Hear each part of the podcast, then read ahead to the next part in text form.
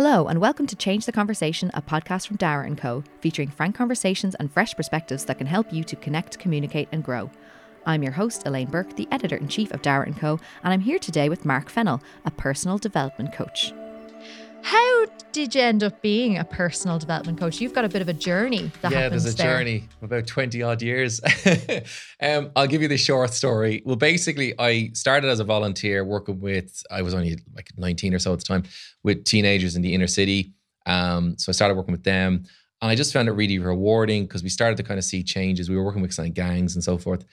So much so that the police kind of took note. They said that, they seem to be, these guys are changing a little bit. We're seeing a positive impact you guys are having. They seem to look forward to this kind of youth club, if you call it. So then they got involved and it kind of grew legs. And then fast forward, a number of years later, I walk into a rugby match. Big tall guy comes up to me and he says, "Are you Mark Fennell?" And I went, "Yeah." And he goes, "It's me. I want to say thanks very much for what you did for me and my family and blah, blah, blah." He says, basically, he says, "I got myself out of that area. He says, I have my own house now, I have my own family now." And he says, "But if it wasn't for what you did, I wouldn't be here today." Because his brother sadly didn't make it beyond his 21st birthday. Drugs and alcohol and all sorts. And it was really tough backgrounds. It was at that point I said, I'm doing this forever. So I went very much into, which I'd been kind of studying research at the time, was business coaching, executive coaching. And then fast forward a few years later, I was doing well. So I was very busy and I burnt out. And it was at that point, through my own experience, I discovered, mental health, wellness, the importance of it when it's gone. And I hit rock bottom, practically burnt out, literally breakdown. And it took me 2 years to rebuild myself from that moment of just, it was basically, I collapsed in a gym, presumed heart attack. And it just, the fear of God came into me. And I was always very resilient kind of person. But when you're faced with your own mortality, you kind of realize I'm not bulletproof, which we all think we are in our 20s. Yeah. And so I had to, because I had real hypersensitivity, chronic anxiety around my heart, around my body, around health anxiety and all that kind of stuff. And it just, the irrational mindset kicked in.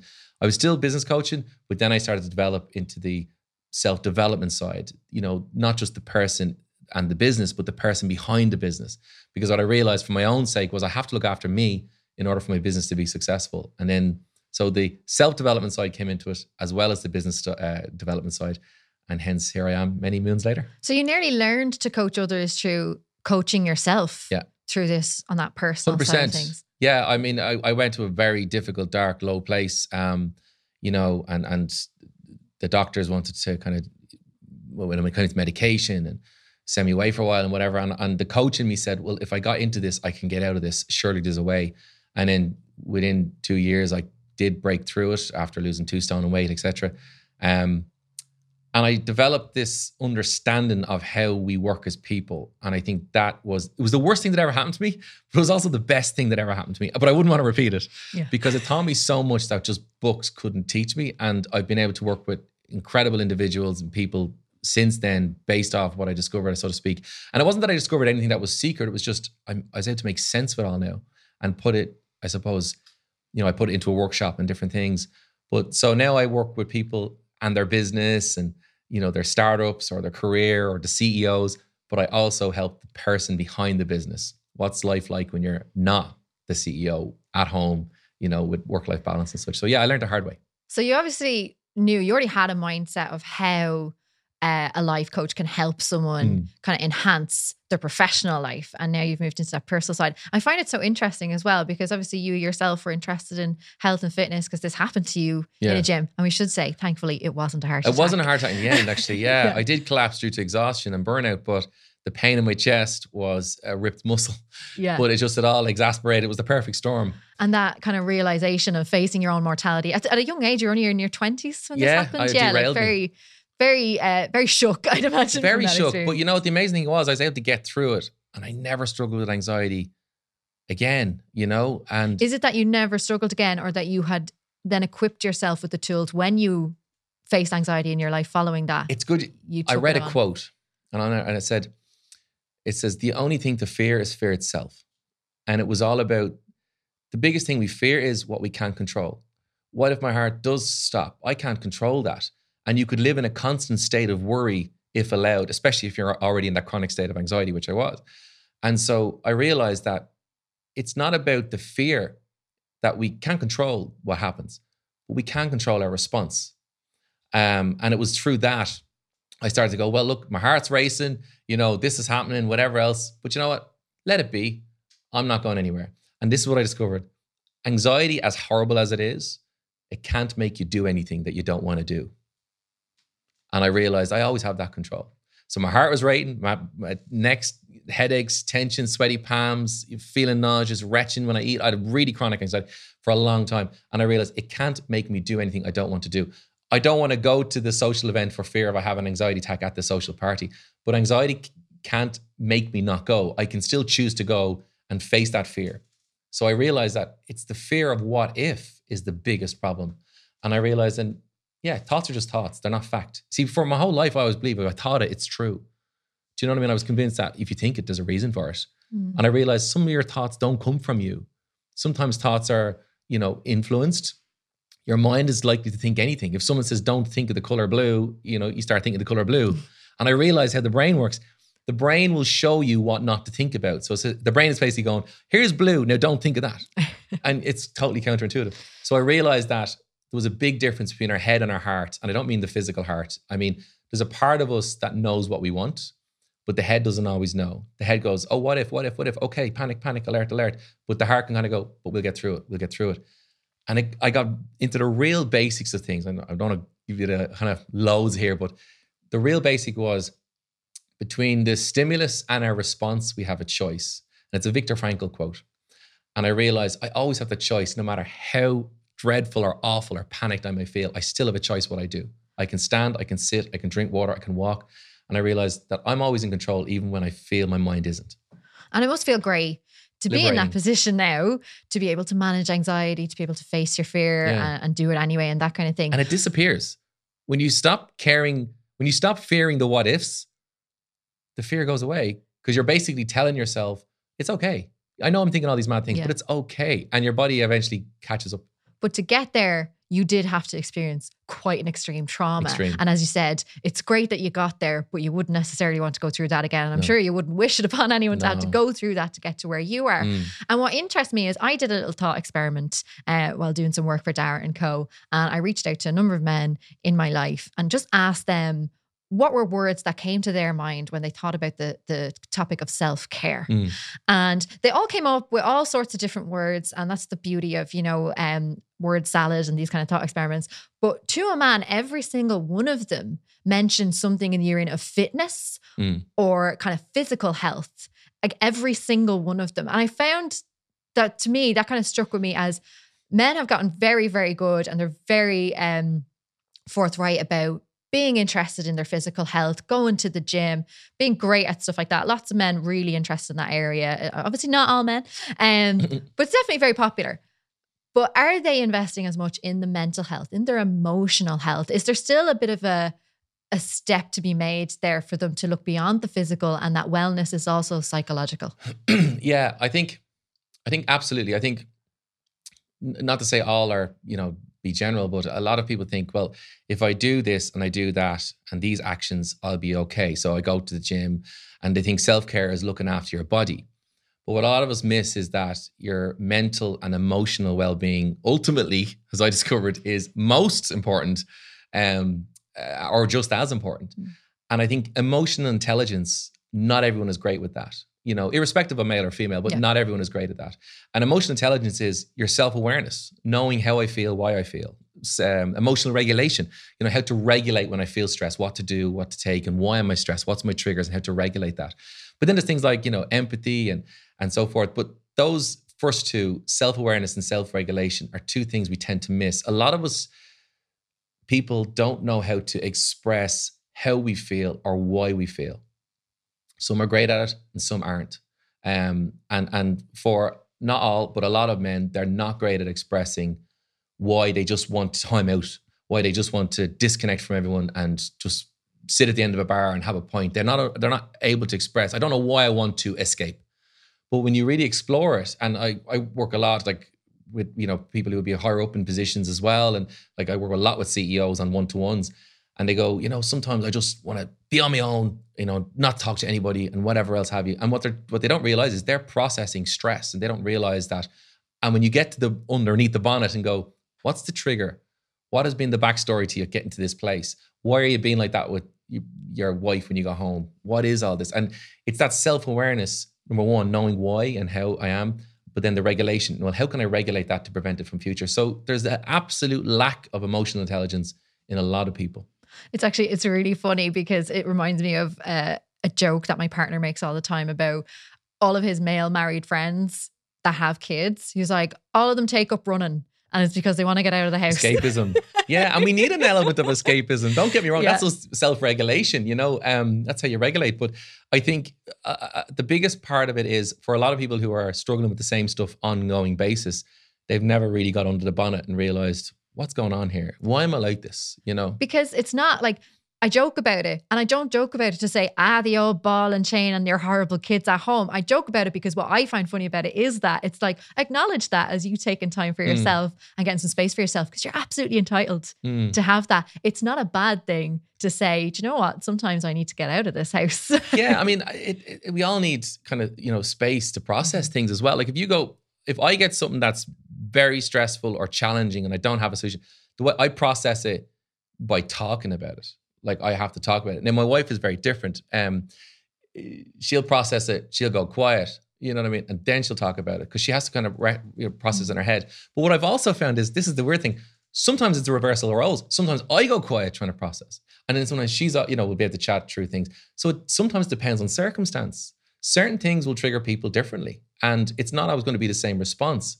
So when I had that thing with my health, when I thought it was my heart, it was an overwhelm of anxiety that I didn't know how to deal with because I didn't know what it was. Why? Like they didn't even know the word anxiety. Like they're saying, oh, you know, we're not sure what's going on. I didn't even realize it was fear was the root of anxiety. I was like, what's anxiety? What is this I'm feeling? But it was a fear that was in the body, and your body is under threat. So fight or flight, trigger off the adrenaline. That's why my hands are shaking. That's why my voice is like this, because I was that level of anxiety and I didn't know what it was. So I will always say knowledge is power. So if you're reacting in a way that you kind of go, why do I keep reacting that way? Find out why. There's always a reason why. And if not, find out a solution. And something that would be closely linked with fear and anxiety would be insecurity. Massively, as well. Yeah. And something that I've noticed in recent years is because you've got this like generation of men who are quite health conscious and interested in fitness and stuff like that.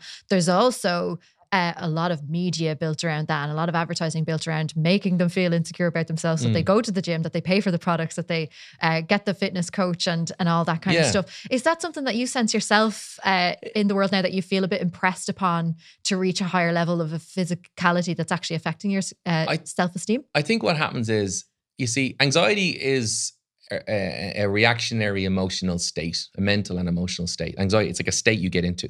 But you get into that state because you're reacting to something.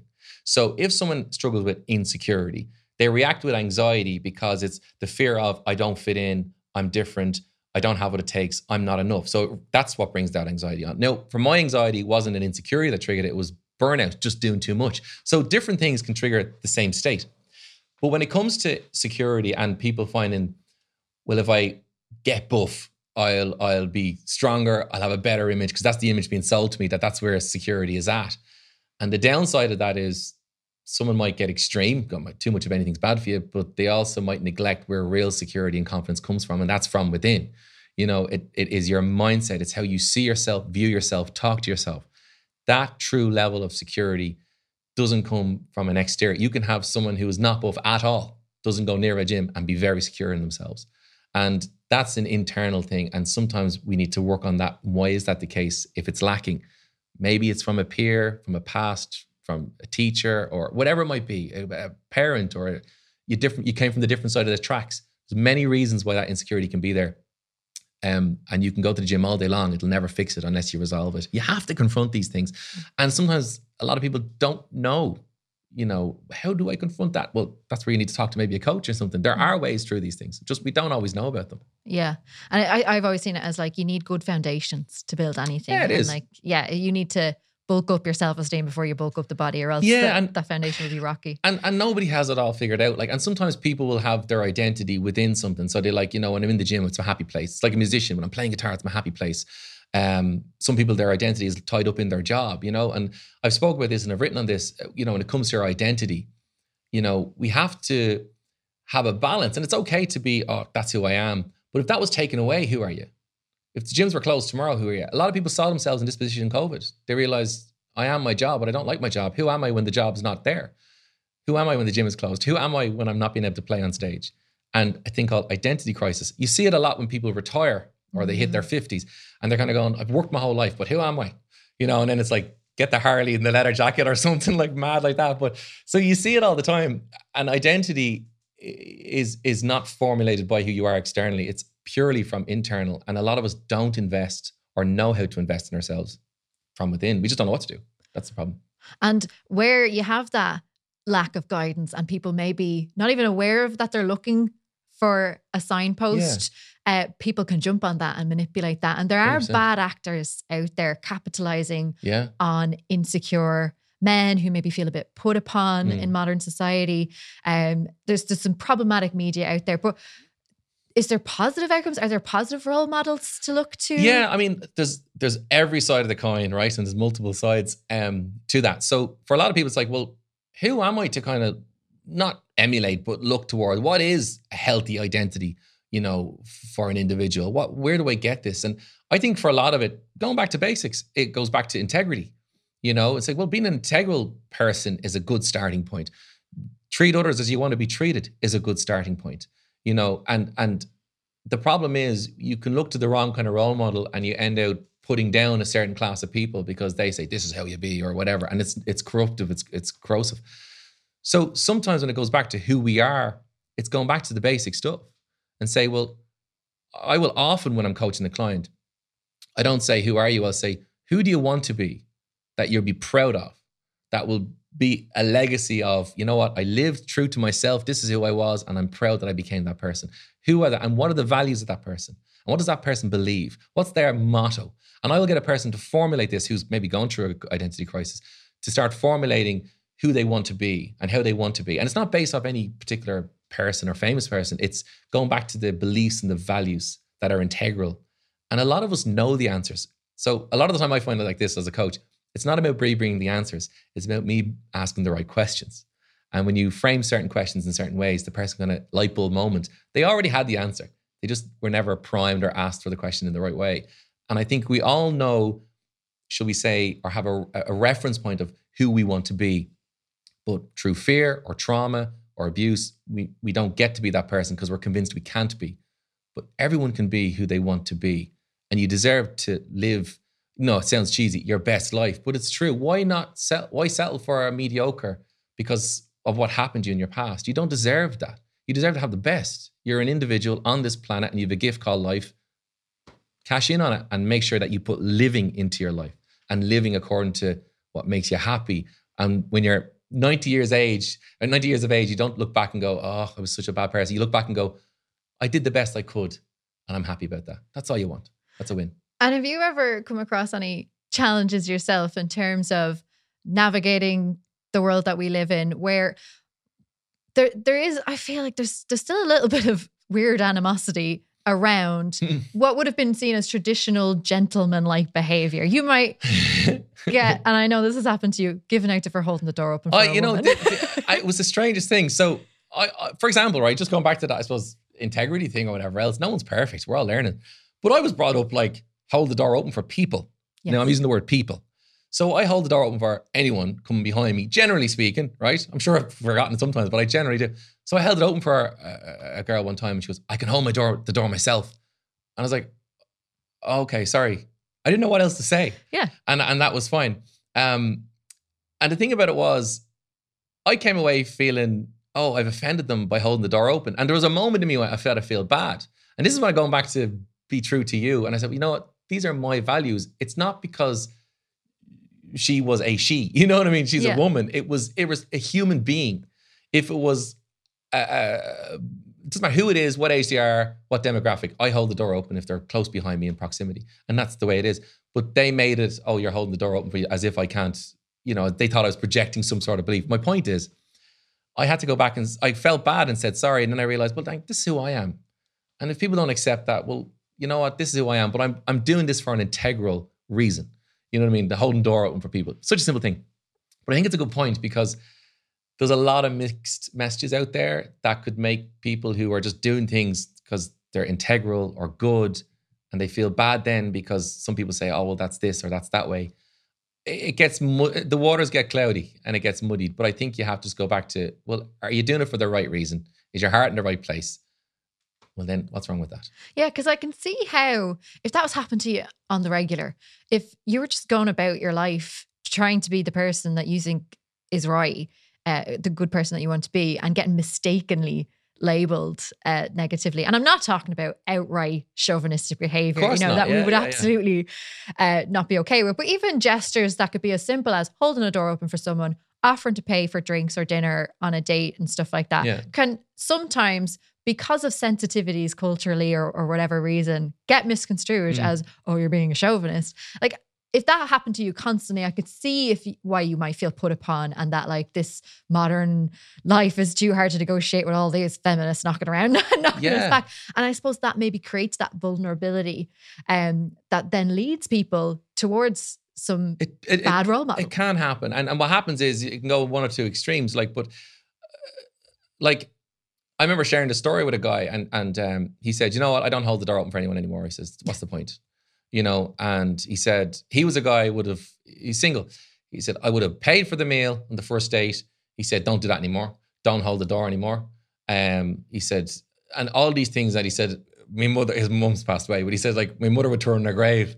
But he says, I'm on the receiving end of rats. He said, if I do these things, and he says, it's just very frustrating because he said, I'm just doing it to be nice. And it's not the fact that they're male or female. It's not the point. It's just I hold the doors and I pay the meal. If I ask someone out for dinner, I pay the dinner.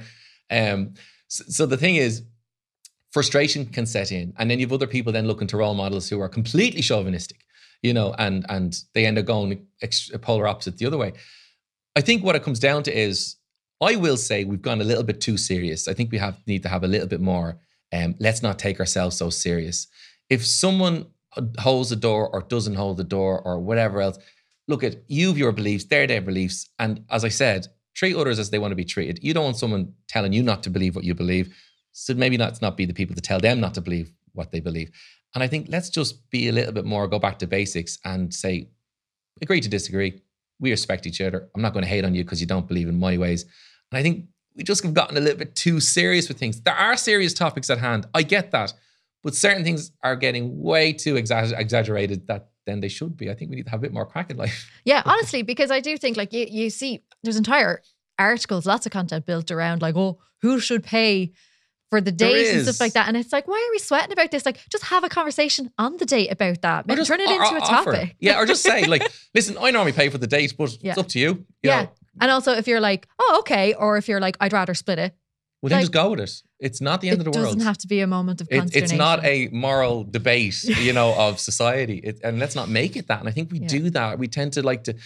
See, I think what happens is people like to put people in boxes and you're that way and you're this way and you're that way. And the problem with that is we start to segregate, even discriminate. And I think that's a massive problem. I think, look, we're all different for different reasons, different upbringings, et cetera, et cetera. Unless it's, you know, problematic behavior, let's just respect it. But let's not assume they're out to get me.